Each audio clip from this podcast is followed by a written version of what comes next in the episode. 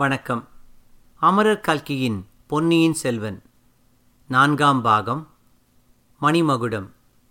நாற்பதாம் அத்தியாயம். நீர் விளையாட்டு. வாசிப்பது ஸ்ரீ. இந்த வரலாறு நிகழ்ந்த காலத்துக்கு அறுநூறு ஆண்டுகளுக்கு முன்னால் தமிழகத்தில் மூவேந்தர்களைத் தவிர சிற்றரசர்கள் எழுவர் புகழ் பெற்று விளங்கினார்கள். அவர்களுக்கு வள்ளல்கள் என்ற பட்டப்பெயரும் வழங்கி வந்தது.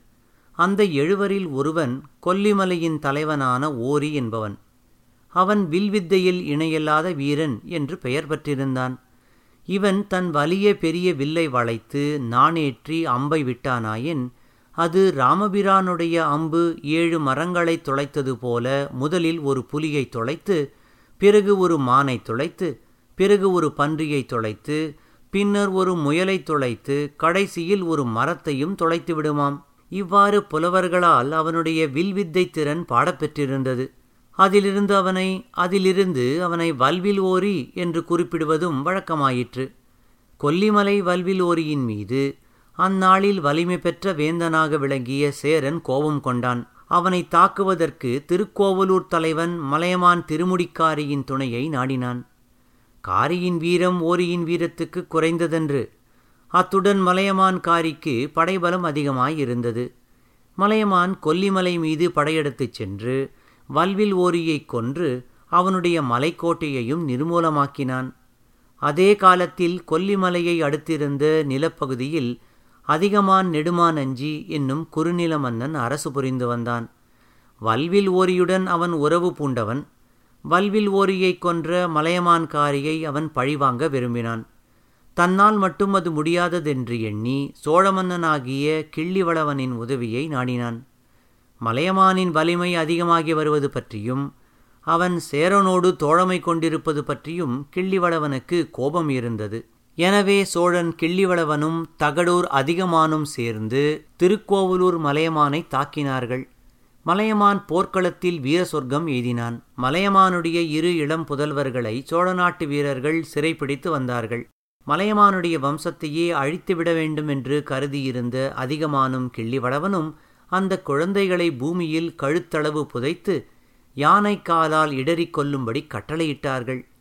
மலையமானுடைய வள்ளன்மையை அறிந்து அதனால் பயன் துய்திருந்த புலவர் ஒருவர் அச்சமயம் அங்கு வந்து சேர்ந்தார். மலையமானுடைய குழந்தைகளின் உயிருக்காக சோழ மன்னனிடம் மன்றாடினார். வேந்தே அதோ பார் கழுத்து வரை புதைக்கப்பட்டிருக்கும் குழந்தைகளின் முகங்களைப் பார். அந்த முகங்களில் தவழும் புன்னகையைப் பார். தங்களை காலால் எடறிக் கொல்லப் போகிற யானையை பார்த்து அதன் துதிக்கை ஆடுவதைப் பார்த்து அக்குழந்தைகள் ஏதோ வேடிக்கை என்று எண்ணி சிரிக்கின்றன. இத்தகைய குற்றமற்ற குழந்தைகளையா கொல்லப் போகிறாய்? அந்த குழந்தைகள் என்ன பாவம் செய்தன? தகப்பன் செய்த குற்றத்துக்காக குழந்தைகளை தண்டிக்கலாமா? என்றார் புலவர். அதைக் கேட்ட சோழன் மனமாற்றமடைந்தான். தன் கட்டளையை உடனே மாற்றினான். குழந்தைகளை தரையிலிருந்து எடுக்கச் செய்தான். தன் அரண்மனையிலேயே வளர்க்கவும் செய்தான். வயது வந்த பிறகு அவர்களில் மூத்த பிள்ளைக்கு திருக்கோவலூர் அரசையும் திரும்ப கொடுத்தான். அது முதல் நூற்றாண்டு நூற்றாண்டாக சோழகுலத்து மன்னர்களிடம் திருக்கோவலூர் மலையமான் வம்சத்தினர் நன்றியுடன் நட்புரிமை கொண்டிருந்தார்கள். அந்த உறவு சுந்தர சோழர் காலம் வரையில் நீடித்திருந்தது. மலையமான் மகளாகிய வானமாதேவியை சுந்தர சோழர் மணந்து பட்ட மகிழ்ச்சியாக்கிக் கொண்டிருந்தார். கொல்லிமலை வல்வில் ஓரி தகடூர் அதிகமான் இவர்களுடைய வம்சத்தினர் அழிந்துபட்டனர். ஆயினும் அவர்களுடைய கிளை வம்சத்தில் தாங்கள் தோன்றியதாக கடம்பூர் சம்புவரையர்கள் சொல்லிக் கொண்டார்கள். அவர்களுடைய முன்னோர்கள் திருக்கோவலூர் மலையமான் வம்சத்தாரிடம் கொண்டிருந்த பகைமையும் சம்புவரையர்கள் மறக்கவில்லை. ஆதலின் மலையமானுடைய பேரப்பிள்ளை சோழ சாம்ராஜ்யத்தின் சக்கரவர்த்தியாக முடிசூடுவதை அவர்கள் விரும்பாதது இயற்கையே அல்லவா? ஆதித்த கரிகாலனுடைய அகம்பாவமும் சிற்றரசர்களை சிறிதும் மதியாமல் அவன் நடந்து கொண்ட விதமும் சம்புவரையர்களின் வெறுப்பு வளருவதற்கு மேலும் காரணம் தந்தது. ஆகையினாலேயே கண்டராதித்தருடைய குமாரன் மதுராந்தகனை தஞ்சை சிம்மாசனத்தில் ஏற்றி வைக்கும் முயற்சியில் சம்புவரையர்கள் ஊக்கமாக ஈடுபட்டார்கள். ஆனால் கரிகாலன் கடம்பூருக்கு வந்த நாளிலிருந்து பெரிய சம்புவரையரின் உள்ளம் சிறிது சிறிதாக மாறுதலடையலாயிற்று. அவருடைய செல்வப் புதல்வியாகிய மணிமேகலையே அவருடைய மனமாறுதலுக்கு காரணமாயிருந்தாள். ஆதித்த கரிகாலனுடைய உள்ளத்தை மணிமேகலை கவர்ந்துவிட்டாள் என்பதற்கு பல அறிகுறிகள் தென்பட்டன. பெண்களை கண்ணெடுத்தும் பாராதவன் என்றும் பிரம்மச்சாரியாகவே காலத்தை கழிக்கப் போகிறான் என்றும் கரிகாலனை பற்றி பேசப்பட்டு வந்தது. அத்தகையவன் கடம்பூர் மாளிகைக்கு வந்ததிலிருந்து அடிக்கடி பெண்கள் இருக்கும் இடம் போவதும் அவர்களுடன் உல்லாசமாக பேசுவதுமாக இருந்தான். முக்கியமாக அவன் மணிமேகலையின் சூடிகையை பற்றி அடிக்கடி பாராட்டி பேசினான். கரிகாலன் வந்ததிலிருந்து மணிமேகலையும் ஒரே உற்சாகமாக இருந்தாள். அதற்குக் காரணம் அவளும் கரிகாலனிடம் பற்று கொண்டதுதான் என்று சம்புவரையர் கருதினார். அவர்கள் இருவருடைய குதூகலத்தையும் பார்த்து பார்த்து சம்புவரையரும் உற்சாகம் கொண்டார். கரிகாலன் மணிமேகலையை மணந்து கொண்டால் தம் செல்வத் திருமகள் சோழ சாம்ராஜ்யத்தின் சக்கரவர்த்தினியாக விளங்குவாள். அவளுக்கு பிறக்கும் குழந்தையும் தஞ்சை சிங்காதனத்துக்கு உரியவனாவான். இன்று திருக்கோவலூர் மலையமான் அடைந்திருக்கும் பெருமிதத்தை அப்போது தாமும் அடையலாம். அதற்கெல்லாம் தாமே எதற்காக தடையாக இருக்க வேண்டும்? தமது அருமை குமாரியின் ஏற்றத்துக்கு தாமே ஏன் இடையூறு செய்ய வேண்டும்?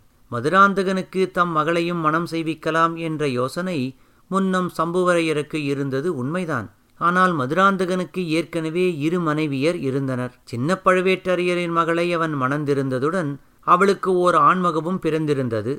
ஆகையால் மதுராந்தகன் சிங்காதனம் ஏறினால் பழுவேட்டரையரின் வம்சத்தினர்தான் பட்டத்துக்கு உரிமை பெறுவார்கள். மணிமேகலை தஞ்சை அரண்மனையில் உள்ள பல சேடிப்பெண்களில் தானும் ஒருத்தியாக வாழ வேண்டியிருக்கும். ஆனால் ஆதித்த கரிகாலனை மணிமேகலை மனம் செய்து கொண்டால் அவள்தான் பட்டமகிழ்ச்சியாயிருப்பாள். அவளுக்கு பிறக்கும் பிள்ளைக்கே சிங்காதனம் உரியதாகும். மதுராந்தகனுக்கு பட்டம் சூட்டுவதென்பது பிரம்ம பிரயத்தனமான காரியம். மக்கள் அதற்கு விரோதமாயிருப்பார்கள். மலையமானுடனும் கொடும்பாளூர் வேளானுடனும் போராட்டம் நடத்தித்தான் அதை சாதிக்க வேண்டியதாயிருக்கும். மதுராந்தகனுடைய அன்னையே அதற்கு தடையாயிருக்கிறாள். இவ்வளவு தொல்லையான முயற்சியை எதற்காக மேற்கொள்ள வேண்டும்? ஆதித்த கரிகாலனுக்கு முடிசூட்டுவதென்பது ஏற்கனவே முடிவான காரியம். அதை நிறைவேற்றுவதில் எவ்வித சிரமமும் ஏற்படாது. பழுவேட்டரையர்களின் பிடிவாதம்தான் பெரிய இடையூறாயிருக்கும். அவர்களில் பெரிய கிழவனோ இளையராணியின் மோகத்தில் மூழ்கி கிடக்கிறான். இன்னும் எத்தனை நாளைக்கு அவன் உயிரோடு இருப்பானோ தெரியாது. இந்த கிழவனை நம்பி ஒரு பெரும் அபாயகரமான காரியத்தில் எதற்காக தலையிட வேண்டும்? மதுராந்தகன் பக்கம் இருப்பதாக தாம் சபதம் செய்து கொடுத்திருப்பது என்னமோ உண்மைதான். அதனால் என்ன? சபதத்துக்கு பங்கம் செய்யாமலே காரியத்தை முடிக்க வழியில்லாமலா போகிறது? மதுராந்தகன் ஓர் அப்பாவி பிள்ளை என்பது தெரிந்த விஷயந்தான். அவனைக் கொண்டே எனக்கு ராஜ்யம் வேண்டாம் என்று கூட சொல்லும்படி செய்துவிடலாம். அல்லது அவனுடைய அன்னையின் சம்மதம் வேண்டும் என்று வற்புறுத்தினாலும் போதுமே? இவ்வாறெல்லாம் சம்புவரையரின் உள்ளம் சிந்திக்கத் தொடங்கியிருந்தது. ஆகையால் பழுவேட்டரையர் தஞ்சைக்குப் போகும் யோசனையை அவர் உற்சாகமாக ஆதரித்தார். அவர் இல்லாத சமயத்தில் கரிகாலனுடைய உள்ளத்தை நன்கு அறிந்து கொள்ளலாம் என்றும் பிறகு சமயோஜிதம் போல் நடந்து கொள்ளலாம் என்றும் எண்ணினார். ஆதலின் பெரிய பழுவேட்டரையரை அவரே துரிதப்படுத்தி பரிவாரங்களுடன் தஞ்சைக்கு அனுப்பி வைத்தார். பழுவேட்டரையர் பிரயாணப்பட்டுச் சென்ற பிறகு ஆதித்த கரிகாலனும் அவனுடைய தோழர்களும் வேட்டைக்குப் புறப்பட்டார்கள். அவர்களுடனே மணிமேகலையையும் மற்ற அந்தப்புறப் பெண்களையும் அனுப்பக்கூட சம்புவரையர் சித்தமாயிருந்தார். ஆனால் நடப்பதையெல்லாம் வேறு நோக்குடன் கவனித்து வந்த கந்தமாறன் அதை ஆட்சேபித்தான். கரிகாலன் மணிமேகலையிடம் காட்டிய சிரத்தையெல்லாம் நந்தினியை முன்னிட்டுத்தான் என்பதை அவன் உணர்ந்திருந்தான். இதனால் கரிகாலன் பேரில் அவனுடைய வெறுப்பு வளர்ந்திருந்தது. இதையெல்லாம் தந்தையிடம் விளக்கிச் சொல்லவும் முடியவில்லை. ஆகையால் வேட்டையாடும் இடத்தில் பெண்களை கூட்டிக் கொண்டு போய் என்னத்தை செய்வது? இவர்கள் பத்திரமாய் இருக்கிறார்களா என்று பார்ப்பதற்குத்தான் சரியாயிருக்கும். மேலும் இது ஐப்பசி மாதம். எந்த நிமிஷத்திலும் பெருமழை தொடங்கலாம். ஏரிக்கரை காடெல்லாம் வெள்ளமாகிவிடும். பெண்கள் திண்டாடிப் போவார்கள் என்று சொன்னான். அதன் பேரில் சம்புவரையரும் அந்த யோசனையை கைவிட்டு விட்டார். ஆதித்த கரிகாலன் தன் தோழர்களாகிய பார்த்திவேந்திரன் வந்தியத்தேவன் கந்தமாறன் இவர்களையும் மற்ற வேட்டைக்காரர்களையும் அழைத்து கொண்டு புறப்பட்டுச் சென்றான். எல்லாரும் சென்ற பிறகு சம்புவரையர் மாளிகை வெறிச்சென்று இருந்தது. நந்தினி மணிமேகலையை பார்த்து புருஷர்கள் வீட்டில் இருக்கும்போது நமக்கு தொல்லையாக தோன்றுகிறார்கள். ஆனால் அவர்கள் எங்கேயாவது போய்விட்டாலும் நமக்கு சங்கடமாகத்தான் இருக்கிறது. பரிகசித்து சிரிப்பதற்கு கூட விஷயம் கிடைப்பதில்லை என்றாள். ஆமாக்கா நாம் கூட வேட்டைக்கு போயிருக்கலாம். எனக்கு வேட்டை பார்க்க பிரியம் அதிகம். என் தந்தையோடும் தமையனோடும் சில சமயம் போவதுண்டு. ஆனால் இன்றைக்கு என்னமோ கந்தமாறன் பிடிவாதமாக தடை செய்து விட்டான். ஒருவேளை உங்களுக்கு வேட்டை பிடிக்காது என்று அவ்விதம் தடை செய்தானோ என்னமோ? என்றாள் மணிமேகலை. ஆமாம் எனக்கு வேட்டை அவ்வளவாக பிடிப்பதில்லைதான். இரத்தத்தைக் கண்டாலே எனக்கு திகிலாய் இருக்கும். ஆனால் கந்தமாறன் அதற்காகச் சொல்லவில்லையடி. உன்னையும் உன் வீட்டு விருந்தாளிகளில் ஒருவரையும் பிரித்து வைப்பதற்காகவே அவ்விதம் அவன் தடை செய்து விட்டான் என்றாள் நந்தினி. மணிமேகலையின் கன்னங்களில் சுழிகள் காணப்பட்டன. சிறிது நேரம் தரையை பார்த்து கொண்டிருந்து விட்டு புருஷர்கள் எங்கேயாவது போய் தொலையட்டும் அக்கா அவர் சகவாசமே நமக்கு வேண்டாம். நாம் ஏரிக்கரை நீராழி மண்டபத்துக்கு போய் நீர் விளையாடிவிட்டு வரலாம். வருகிறீர்களா? என்றாள். நந்தினியும் அதற்கு சம்மதிக்கவே தந்தையிடம் சொல்லி அதற்கு வேண்டிய ஏற்பாடுகளை மணிமேகலை செய்தாள்.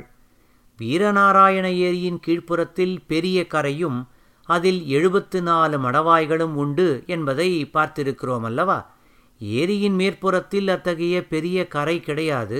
ஏரி நீரின் ஆழம் சிறிது சிறிதாக குறைந்து வந்து ஏரிக்கரை அங்கே சமதரையாக அமைந்திருந்தது. இன்னும் மேற்கே அடர்ந்த காடுகள் மண்டி கிடந்தன. இவ்விதம் ஏரி நீர் குறைந்து சமதரையாகும் பிரதேசத்தில் ஆங்காங்கே சிறிய சிறிய தீவுகள் காணப்பட்டன. தீவுகளில் மரங்களும் செடிகொடிகளும் அடர்ந்து வளர்ந்திருந்தன. அத்தீவுகளில் ஒன்றின் கரையில் படித்துறையும் நீராழி மண்டபமும் அமைக்கப்பட்டிருந்தன.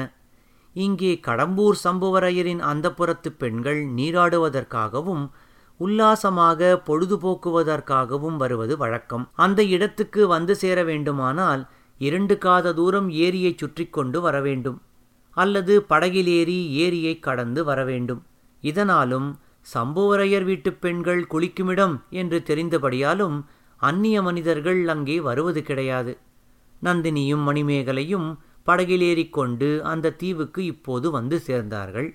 படகு ஓட்டத் தெரிந்த இரண்டு தோழிமார்கள் உடன் வந்தார்கள். சமையல் செய்வதற்கு வேண்டிய பண்டங்களையும் படகில் கொண்டு வந்தார்கள். நீராழி மண்டபத்து படித்துறையை அடைந்ததும் தோழிப்பெண்கள் படகை விட்டிறங்கி மண்டபத்தில் சமையல் செய்யத் தொடங்கினார்கள். நந்தினியும் மணிமேகலையும் சிறிது நேரம் படித்துறையில் உட்கார்ந்து வம்பு பேசிக் கொண்டிருந்தார்கள். மணிமேகலை இயற்கை மதியூகமுள்ள பெண். குறும்பில் பற்றுள்ளவள். அவள் பழுவேட்டரையர் பேசுவது போலவும் கரிகாலன் கந்தமாறன் பார்த்திவேந்திரன் வந்தியத்தேவன் ஆகியவர்கள் பேசுவது போலவும் பேசி நடித்துக் காட்டினாள். அதையெல்லாம் பார்த்தும் கேட்டும் நந்தினி கலீர் கலீர் என்று சிரித்து கொண்டிருந்தாள். ஆயினும் அவளுடைய கவனம் முழுதும் மணிமேகலையிடம் இல்லை என்பதும் அவள் மனம் அவ்வப்போது ஏதோ அந்தரங்க சிந்தனையில் ஈடுபட்டது என்பதும் வெளியாகி வந்தது. திடீரென்று மணிமேகலை துள்ளி குதித்து எழுந்து நின்றாள். அக்கா வேட்டைக்கு நாம் போகவில்லை. ஆனால் வேட்டை நம்மை தேடி வந்திருக்கிறது என்று கூவிக்கொண்டே இடுப்பில் செருகியிருந்த கத்தியை எடுத்தாள். நந்தினியும் திடுக்கிட்டு எழுந்து மணிமேகலை பார்த்த திசையை நோக்கினாள். அங்கே சாய்ந்து படர்ந்திருந்த ஒரு பெரிய மரக்கிளையின் மீது சிறுத்தை புலி ஒன்று காணப்பட்டது. அந்த சிறுத்தை அவர்கள் மீது பாயலாமா வேண்டாமா என்று யோசிப்பது போல பார்த்து கொண்டிருந்தது. அதே சமயத்தில் சிறிது தூரத்தில் குதிரைகள் தண்ணீரில் இறங்கி பாய்ந்து வரும் சப்தமும் கேட்டது. இத்துடன் நாற்பதாம் அத்தியாயம் நீர் விளையாட்டு நிறைவடைந்தது. நன்றி வணக்கம்.